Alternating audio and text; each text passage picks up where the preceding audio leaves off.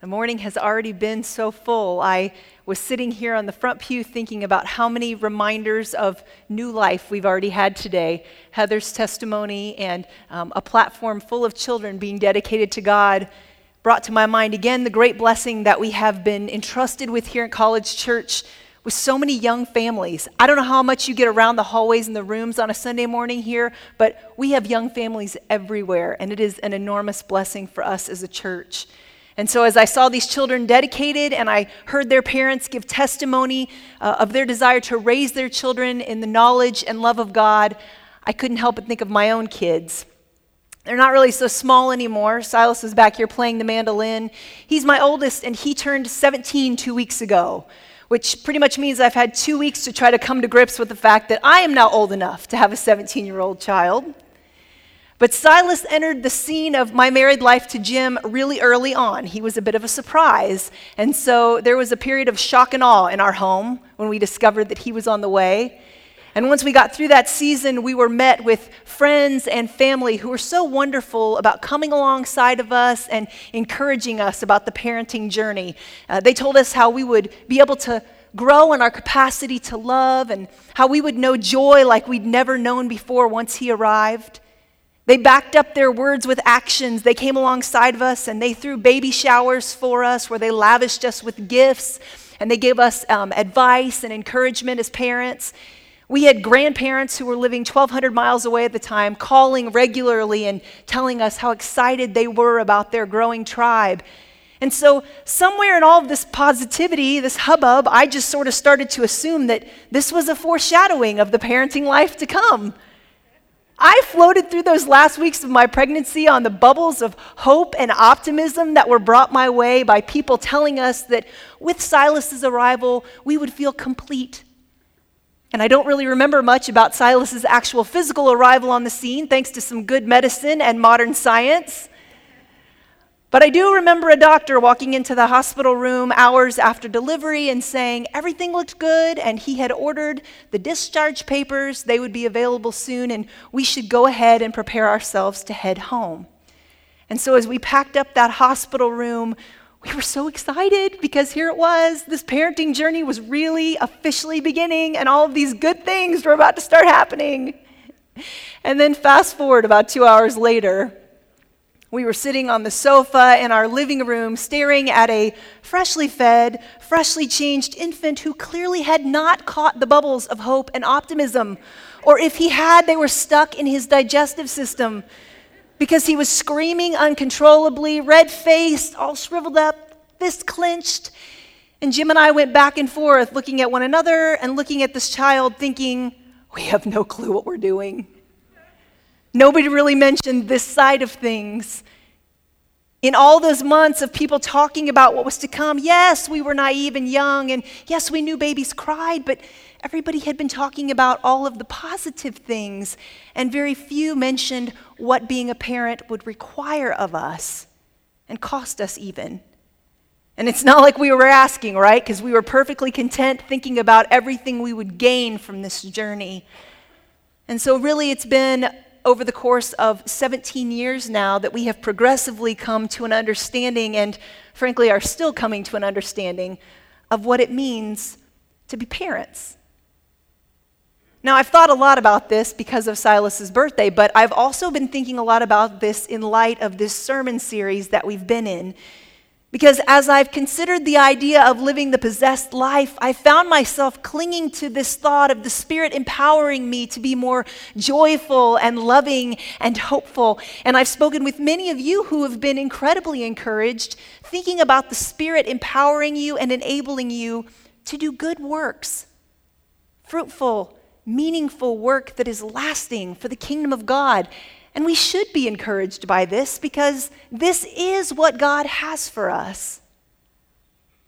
And yet, in His love and mercy, God does not give us a partial or one sided view of our understanding of the possessed life. He wants us to fully understand what we are getting into when we say, I want to be filled with the Spirit of God. And so, in the latter part of John 15 and in the passages that Don just read from John 16, Jesus fills us in on some of the details. I like to think of it as the, the fine print of the possessed life. This is sort of a reality check, and it's the kind of information that's not always easy to comprehend or receive, but is essential for us to understand if we are, in fact, to truly live the fully possessed life. So, what this means for today is that this message is not a particularly easy one.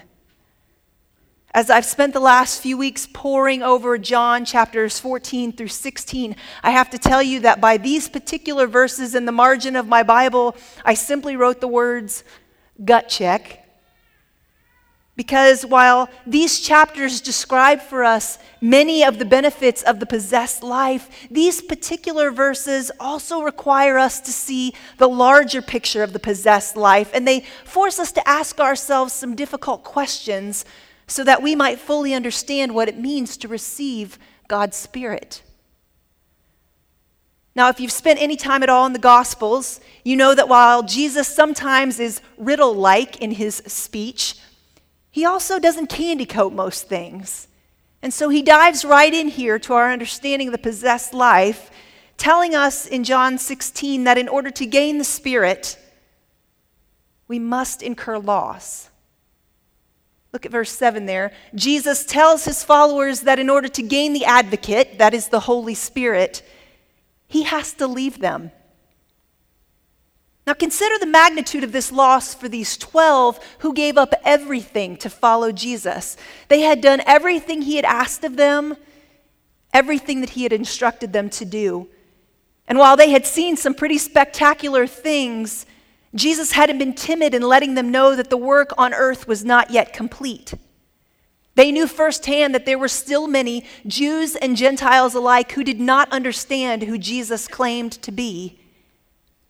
And I would imagine that after having seen the mighty works Jesus had done while he was with them, turning water into wine, giving sight to the blind, healing the lame, even raising Lazarus from the dead, it would have been pretty difficult to imagine one who would come after him and do such things and even more. And yet, that's exactly what Jesus told them would happen. In John 14, he said, Whoever believes in me will do the works I have been doing, and they will do even greater things than these because I am going to the Father. Because he was leaving them, because of what the disciples would lose, they would gain something greater than they could ever possibly conceive of in their own imaginations. All that sounds good, but I have to admit that I can still sort of relate to the disciples' inability to figure out how all this was going to work. I think they probably asked themselves questions like the ones we continue to ask to this day. One being, why on earth did Jesus have to leave in order for the Spirit to come? Wouldn't a package deal have been preferable? And yet, Jesus understood that in order for the Spirit to come, he needed to return to the Father to be glorified. And that in so doing, the Spirit could not only exist as it had from the very beginning, but could fully enter the hearts and lives of those who proclaimed Jesus to be the Christ. Jesus said, It is good that I am going away. It is good for you to lose because there is something so much greater to be gained. Now, think about that. Jesus was essentially telling these 12, I have walked beside you for the past three years. I have been with you. And together we have done some pretty remarkable things. And yet, in leaving you and in sending my spirit, I will now be in you, as Daniel said earlier. I will be in you, part of you empowering you to do the work of the Father. The, the things that I, Jesus, have been doing will now be accomplished in you by my Spirit. And when I leave this world and send the Spirit, this work will no longer be confined to my physical body. Rather, it will travel into every crevice and corner of the world where those who have proclaimed me as Lord and been filled with my Spirit will go. But Jesus is clear in order for this type of good work to occur, something first has to be lost or let go. And that's not really a new message for Jesus, is it? He told these disciples from the very beginning whoever loses their life for him and for the gospel will save it. And anyone wanting to be first should be last. In other words, lose yourself because there is something greater to be gained. And so, in our desire to live the possessed life, it should come as no surprise to us, really, that the first question Jesus has us ask of ourselves what are we willing to lay down in order to receive the gift of the Spirit? As I've considered that question this week, I have to tell you that the possessed life was a lot easier to imagine and desire when it was something I could just add to my existing life, right? But what are the things that we are just afraid of or we can't imagine laying down or letting go of in order to receive the Spirit? Those things that might not even seem in contention with the work that the Spirit would want to do in and through us. So if it's all the same, we just like to have both at the same time. Certain relationships or possessions, habits or behaviors. It's a huge question to wrestle with. And yet, Jesus doesn't stop there. He continues on giving us a second reality check about the possessed life telling us that living this life involves hard work and it will require us to remain faithful and present in a world that does not value us nor the work that we have been sent to do. I think when I have imagined the work of the Spirit being done in and through me, I've thought a lot about mighty and mystical things. So, miracles and wonders, if you will, things that I couldn't possibly accomplish in and of myself in my human state. And yet, in verses 8 through 11 of chapter 16, Jesus gives us a bit of a different perspective on the work of the Spirit. He says that when He comes, the Spirit will prove the world to be wrong about sin and righteousness and judgment. I read that a whole lot of times this past week, and I have to tell you, that doesn't sound like a lot of fun to me. I had more in mind healings and miracles and robust teachings coming from my mouth that couldn't possibly have come from my brain alone. And the Spirit is certainly capable of all of those things, but it's not the work that Jesus describes here in John 16. Instead, he says that the Spirit will show the world that its refusal to believe that he is who he claims he is is at the root of all sin. So, in other words, Jesus will use the spirit filled believer like a magnifying glass or a flashlight, illuminating sin and consistently directing people back to the truth that Jesus is Lord. You can imagine how wildly popular that's going to be in certain circles, right? Think about your own lives. Where are the places it's just a little easier to check your identity as a Christian at the door for fear of rejection? Where is it difficult to live out your faith fully? At work or at school? Maybe even at home or in the marketplace? Online? For most of us, I really hope that those places are fewer rather than greater. But Jesus is telling us that if we truly desire to live the spirit filled life, will probably feel like square pegs in a round hole with some frequency. He actually said a little bit more bluntly at the end of John 15. He told his followers that the world would hate them just as it hated himself and the Father for no reason. I can think of few things that are worse in this life than being hated for no reason. You might not know the person, You've never really had any significant interaction with them. And yet, for whatever reason, they detest you. They speak badly of you to others and they make your life painful or difficult in many ways. Folks, this is the reality of the possessed life that Jesus paints for us here. He is giving us the nitty gritty details of the hard road that we will have to walk if we desire this life. And essentially, He's telling us He's giving us advance notice, even, that if we are filled with the Spirit, our lives and our messages, our very essence will likely not fit in very well to this world or the people that surround us in it. He's saying there's a high probability that you're going to stand out, and probably not for the glamorous reasons you had imagined being the case in being spirit filled. I was thinking about this this week, and um, very elementary thought came to my head. It was like, Emily, you need to realize that in living the spirit filled life, the world will receive you a whole lot less like the ice cream man and a whole lot more like the dentist. And so, for many of us, the tendency with that reality is to withdraw, to seclude ourselves amongst others who are like us, those who are also filled with the Spirit, and sort of just hunker down and await for Jesus' return. The problem with that, of course, is what good is the Spirit's witness if it is contained to those who already know the truth that Jesus is Lord? What good is the light of Christ if it can't already permeate a room that is already lit?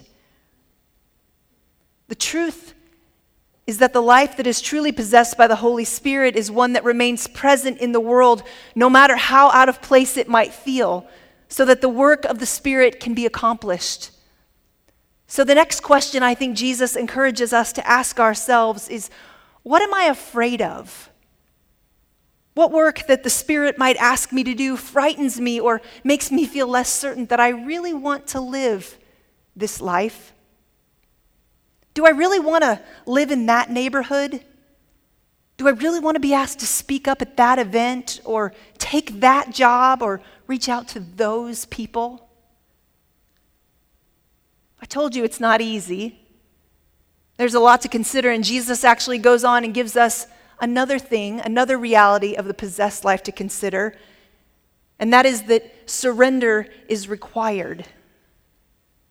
Now, you might be thinking, Emily already said that. Back up. You told us that we had to lose something in order to gain it. But hear me out because I think there's a distinct difference between sacrifice and surrender. Sacrifice is giving something up for the sake of someone or something else. So a soldier loses her life for the sake of her country and its values. That is sacrifice. A teacher sacrifices countless hours in the classroom after school, tutoring underprivileged students or underperforming students for the sake of their future and their education. Parents sacrifice all sorts of things so that their children might have the best lives possible. So, sacrifice is loss, but with the promise of something in return. It might not be for yourself, but for someone or something somewhere down the line. Surrender, however, is an action that requires us to willfully yield a right, a privilege, or a possession. It is submission and release. And in surrendering something, we essentially recognize that we might never get it back. The situation might never go the way we think it should. And so in surrender, we completely relinquish control to someone or something beyond ourselves. Jesus tells us in this text that there is a role for surrender in the possessed life. He tells us that once we have sacrificed and given up that which prohibits the Spirit from fully entering our hearts, and once we have postured ourselves to remain in the world where the Spirit can bear witness to the Lordship of Christ through us, we then must yield our witness to the Spirit's prompting. Look with me beginning at verse 13. He says, But when the Spirit of truth comes, he will guide you into all the truth. The Spirit will guide us. We simply have to surrender ourselves to its leading, which, of course, isn't simple at all. Because surrendering myself to the prompting of the Spirit means that I might be compelled to act differently than my personality or my persuasion would typically lead me, right? This is a gross overgeneral categorization, so I just say that as a disclaimer right now. But as I've thought about this, I sort of divided us into two categories as people. There are bear pokers and wallflowers. All right, so let me explain. Because when we find ourselves in these square peg and round hole situations, I think some of us kind of gear up You know who you are. You're the types that don't mind standing out and taking pride and asserting yourselves for what you believe in. And you do it in a forthright kind of way. You're not afraid to poke the bear, if you will. And so you allow the light of your witness in this world to be shown like, like a lightsaber, swishing and swooshing it valiantly through the world in combat like fashion. More often than not, you bear pokers default to the use of strong words or extreme actions to defend your position and your point of view. You can get loud and argumentative, and at times you use extreme language to sort of offset yourself from the crowd. You kind of verbally throw your witness at people, hoping that by using such force, it will inevitably be caught. And this doesn't always present itself in the most attractive of ways, as you can imagine. Accusations and finger pointing, Facebook rants or sharp and snarky tweets. There are any number of ways that you bear pokers boldly proclaim your witness, believing that by so doing, you are fulfilling the mandate of the possessed life, proving the world to be wrong about sin and righteousness and judgment. Now, if that's not you, take a deep breath, because on the other side of the spectrum, there's another group of people. These folks who I can relate to tend to sort of fly under the radar in these situations. We're the types who have convinced ourselves that our greatest witness comes from quietly staying off the grid, just kind of minding our own business, not drawing attention to ourselves, and quietly praying for the evil in this world around us. We just sort of assume that if we refuse to be too engaged with the world, that will be our greatest witness. We might be described more as wallflowers. We have a beauty, a light, but I think it would probably be described more as a pen light. Useful in certain situations, but overall subtle, unobtrusive, and maybe even insignificant.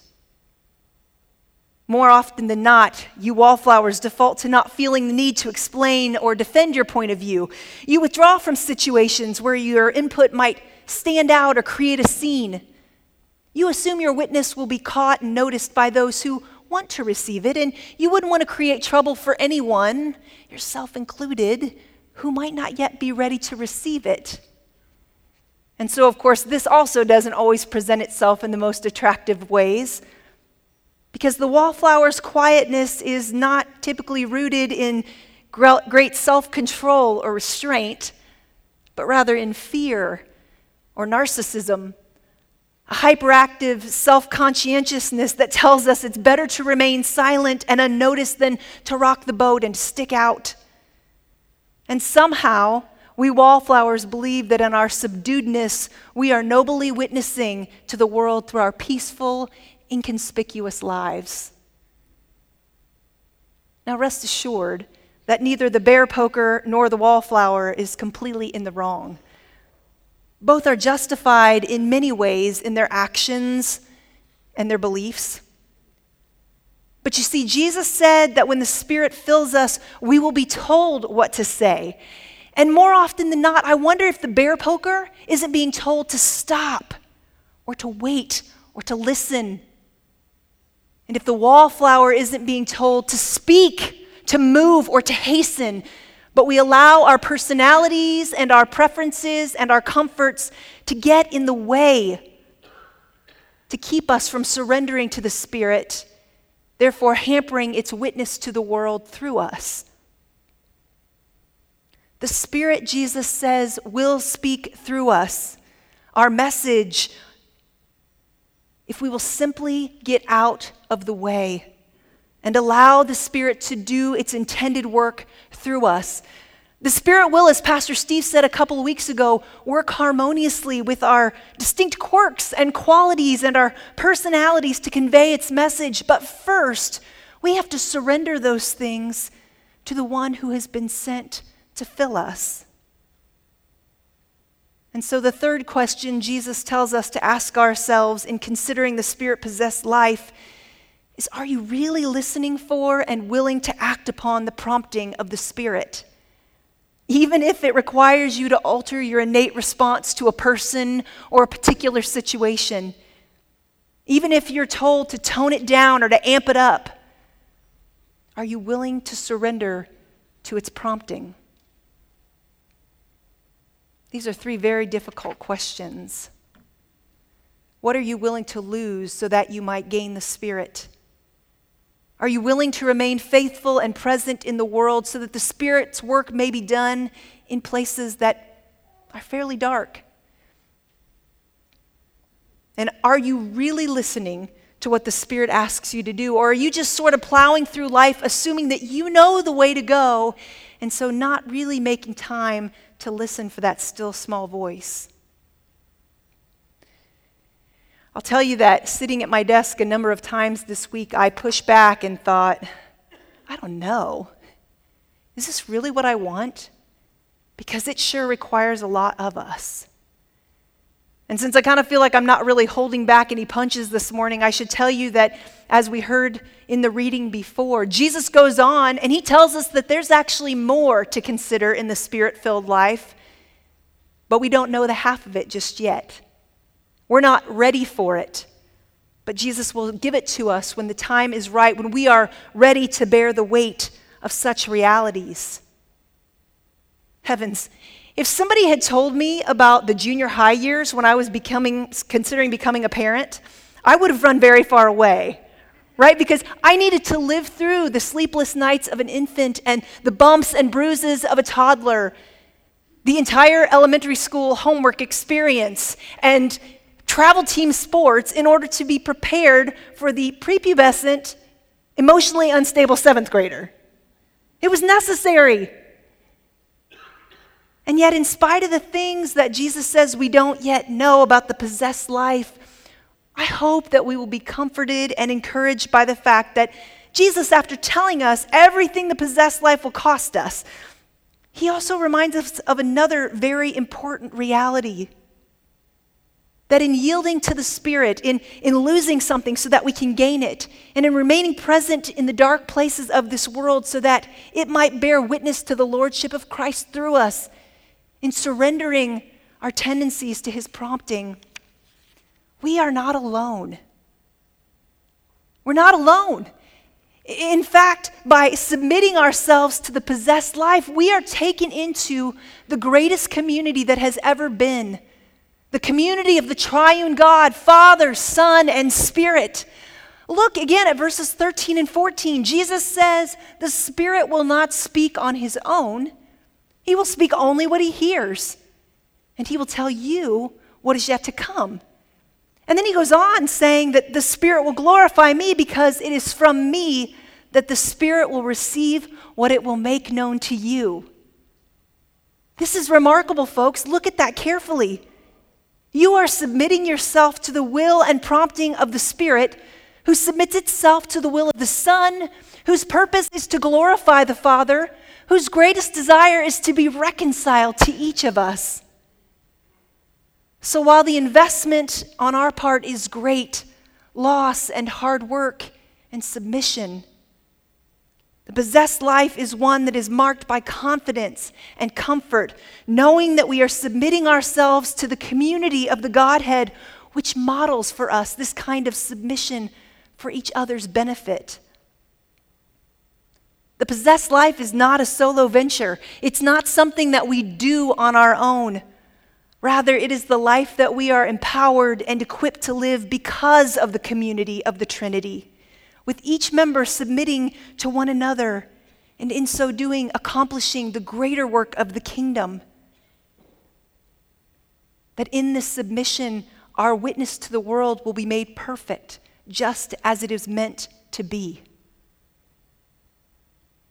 And so this week, in preparing for this, I found it incredibly right and fitting that we would be looking at this text and the full picture of the possessed life on, of all days, Ascension Sunday. Daniel did such a great job of explaining to us what this day is, but in summation, it's the day when the church worldwide celebrates Jesus after his resurrection, leaving this earth and returning to the heavenly realm where he claimed his enthronement as king. Peter tells us in Acts chapter 3 that at this time, Jesus was exalted to the right hand of God and that he received from the Father the promised Holy Spirit. All this so that we, we sitting here at College Wesleyan Church in 2016, might receive all that the Spirit would lavish upon us and be witnesses of God in every corner of the earth. In our desire to live the Holy Spirit filled life, I want to encourage you this morning to consider the complete picture that Christ has given to us of what it means to be truly possessed by His Spirit. Take it seriously, folks, because I think it's all too easy to claim that this is what we desire and not recognize what it might cost us. But clearly, Jesus wants us to understand yes, the benefits, but also the cost.